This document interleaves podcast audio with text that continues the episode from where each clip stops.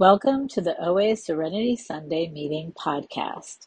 Serenity Sunday is now hybrid, meeting in person at Roxbury Park in Beverly Hills and on Zoom. Visit the Los Angeles Intergroup's webpage at oalaig.org for information on how to join our meeting live in either iteration. Now that we're meeting in person, Serenity Sunday has regular meeting expenses and would appreciate Seventh Tradition donations to help support the meeting and this podcast. You can donate via Venmo at Serenity Sunday. Last four digits of the phone number are 6255 or through PayPal, Serenity Sunday 1212 at gmail.com.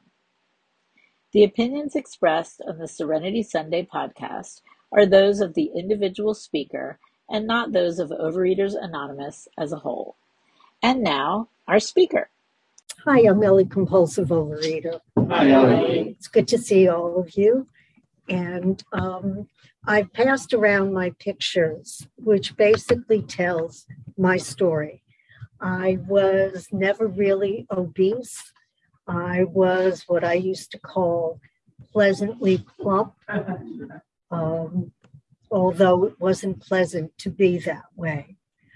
Um, my lowest weight was 101, which you'll see at the very top of the pictures. I was 21 at the time. The next picture, I was 48, and I had ballooned out to about 150. And when I look at that picture, which I hope we'll have an opportunity to share, I feel that I actually looked older than I had in the last picture, which was a year after I joined the program. So I've been as low as 100, as high as 150. I'd say I'm about midway or I'm about 107 pounds now. I've been a size two and I've been a size 12. And that's kind of like the story, just yo yo back and forth and back and forth. My problem started a long time ago, having nothing to do with weight. Of when I was younger, I would always see myself as ugly I then, when I gained weight, I was fat and ugly. And this persisted for a long time. I can't tell you why. I don't know, and it doesn't really matter. I do know that I came from a very loving family. And they told me that they they loved me, they cared about me. I could do anything that I wanted to. I was very capable. I was very smart. I was pretty. And I just thought that they were lying because they were my parents. So I came to program when I was 59 and a half. So for those of you who think it's too late, I will say it's not too late. If you are out of ideas which is what I was, out of ideas. Couldn't do it. I'd been on every diet. I'd been on Weight Watchers. I was a Weight Watcher. I been I was on Metrecal when I was younger, and the best thing that I found for the use of the cans were to use as rollers. so always up and down and up and down. When I came, as I said, I was 59 and a half. I've been in program 15 years. So I will be 76 in March. And I don't feel it. I don't, well, maybe I acted. I don't know. Uh, I don't feel it. I don't perceive myself that way. I perceive myself as full of life as a result of this program. How did I get here? That in itself is a really interesting story.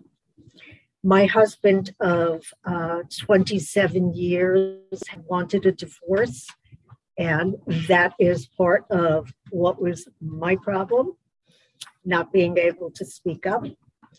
So I decided I didn't want to be in the house. I left the house to him and I uh, moved into town with my girlfriend who lived on Roxbury Drive. And I went for a walk one day and I brought a book with me and I figured I'd go read. And uh, maybe it was a quarter to 12, 11.30, quarter to 12. And I was sitting behind where we are right now. I was sitting in the park behind Roxbury Community Center. And as I read and as it got really warm, I saw two people on a bench next to me. And I kind of wished they would get up so that I could move over and be in the shade. And sure enough, they did. And when I walked over, there was, I believe it was blue, there was a 12 stepper left on the bench. They had been to the meeting that was there, came out and left it. And I found it. And that was November 19th, 2006. And I said, Oh my goodness, there's a meeting right behind me every Sunday from 10:30 to 12. Now, I had heard about OA. A friend of mine went to OA in New York, and I just thought it was great diet. You know, I didn't go, I didn't go to meetings, didn't know what it was. But the following week, on November 26, 2000, hmm, very try, excuse me, 2006,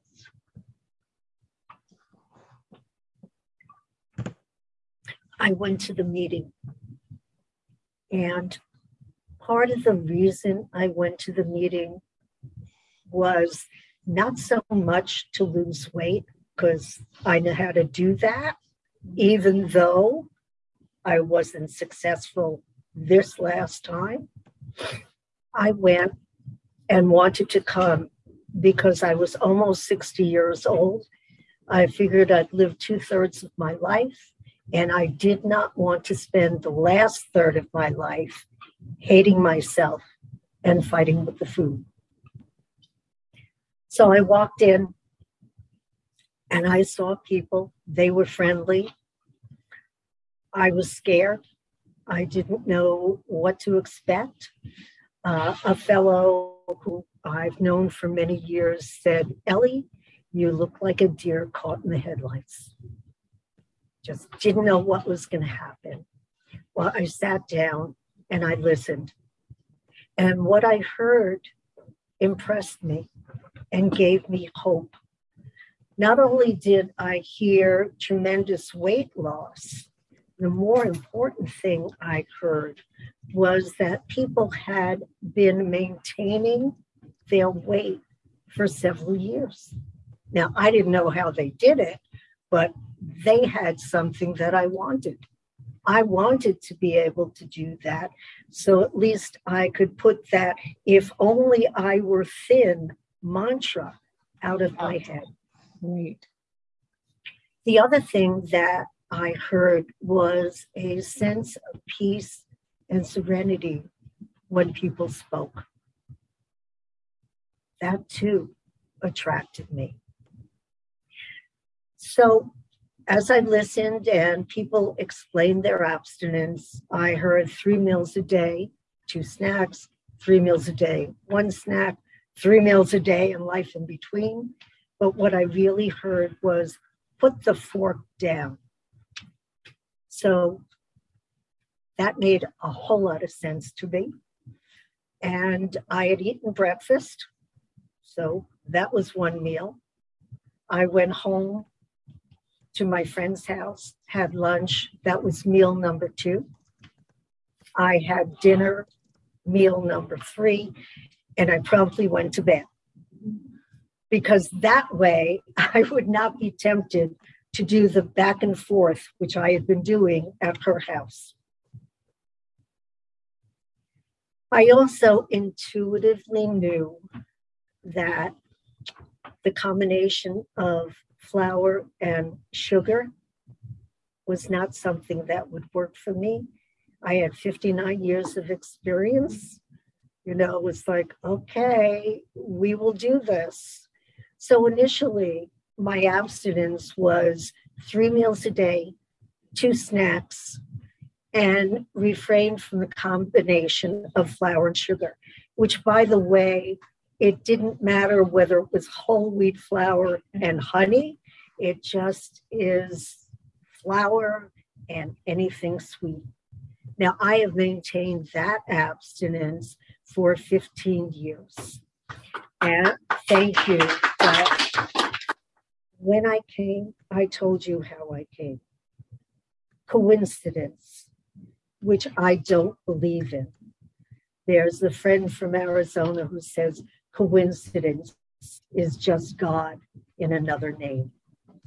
And that was my first God shot.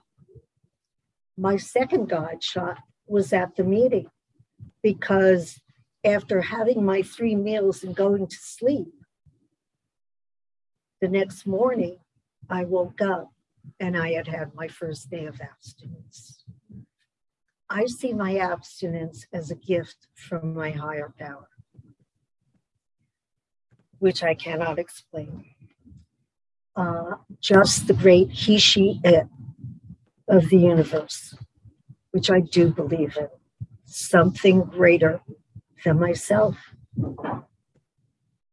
That was a gift to me, and I have chosen during all this time not to give that gift back.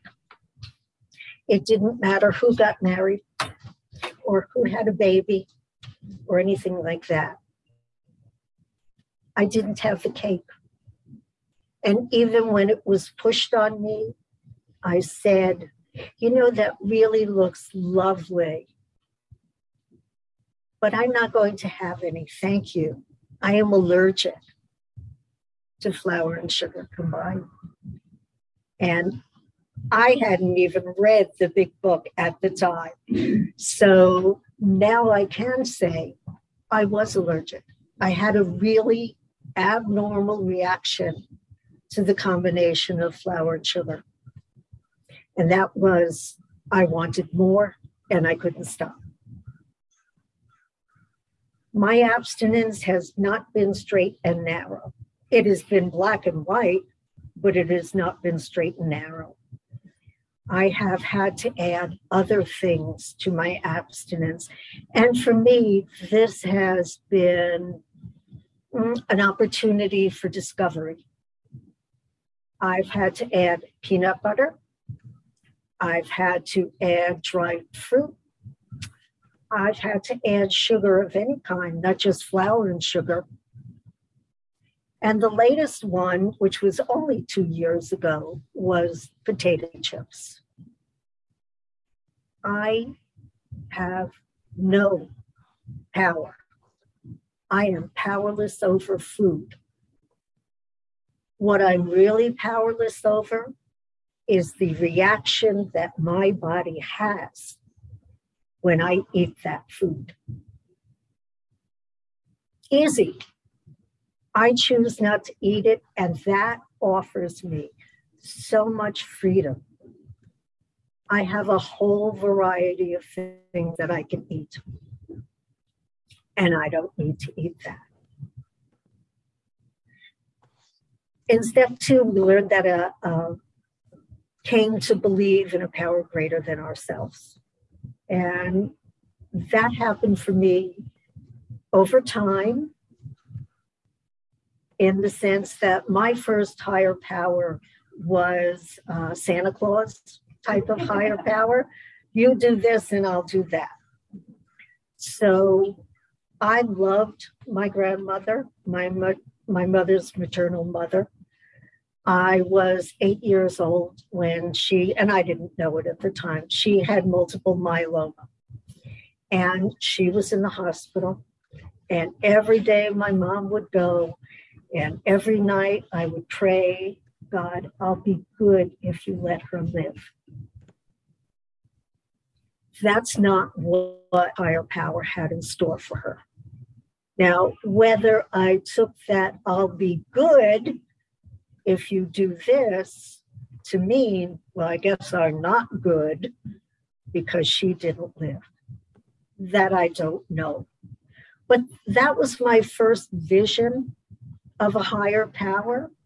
And let me tell you, after that incident, done with higher power. But I have gone in and out and around. I had been part of a, I guess it would be called a cult. And at the time, they talked about God being within. And that kind of worked for me. I didn't stick by the ashram's rules, and I came back to civilization. and, but that God within helped me. So when I got to step three, made a decision to turn my will and my life over to the care of God. Well, I didn't know how to find higher power. So I sat on the bed talking to whoever would listen. I acted as if. And because I acted as if, I was able to develop this relationship. This relationship that I still have today and work on improving it in the later steps of 10, 11, and 12. Yes, I did my inventory. Yes, I shared it. Yes, I saw my character defects and they were beauties. And yes, I asked higher power to remove them. I made a list of people that I had harmed. Although not so great, I still do it. And I made amends. Most of my amends were living amends. And I think one of the living amends that I had to make to myself was to treat myself as though, as I felt, higher power would treat me. If my higher power is a loving God who forgives all that I've done to in error and loves me unconditionally, who am I to say I'm a piece of crap? So that was the beginning for me of establishing a relationship where not only did my higher power love me unconditionally, I started to love myself and accept myself for who I am. That was a big thing. A big thing because I was that girl who went from 125 to 102, looked in the mirror and said, Well, now you're not a fat, ugly shit, you're a skinny, ugly shit. I love that part. Thank you. and, and so you could tell where my problem was. I do service. I work with sponsees. I do a big book workshop. I have served on as a delegate. I've served as secretary meetings. I was the chair of the intergroup for a few years, two years. That's enough. Two years. Um, and what I found is that by giving to others, it came back to me. I love when I see, especially in my big book workshops, when I see the light go on in people's eyes and they get it. They get something. Hopefully, what they get is recovery. I have found recovery as a result of this program. I no longer hate myself. and I lo- no longer fight with the fruit. I don't know that there's anything more that I could want. Um, material things, they come and they go.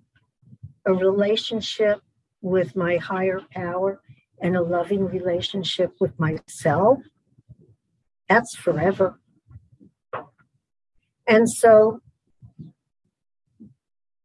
if I found hope in these rooms, I'm here to tell you it exists.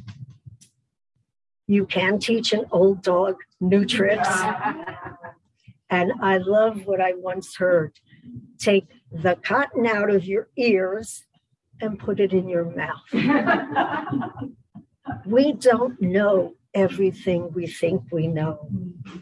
And life has given us an opportunity, has given me an opportunity. And if you're in this room and here, you too have that opportunity to find that peace, that joy that we are entitled to, that we are worthy of.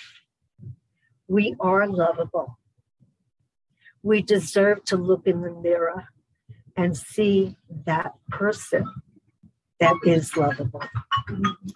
Thank you for letting me share.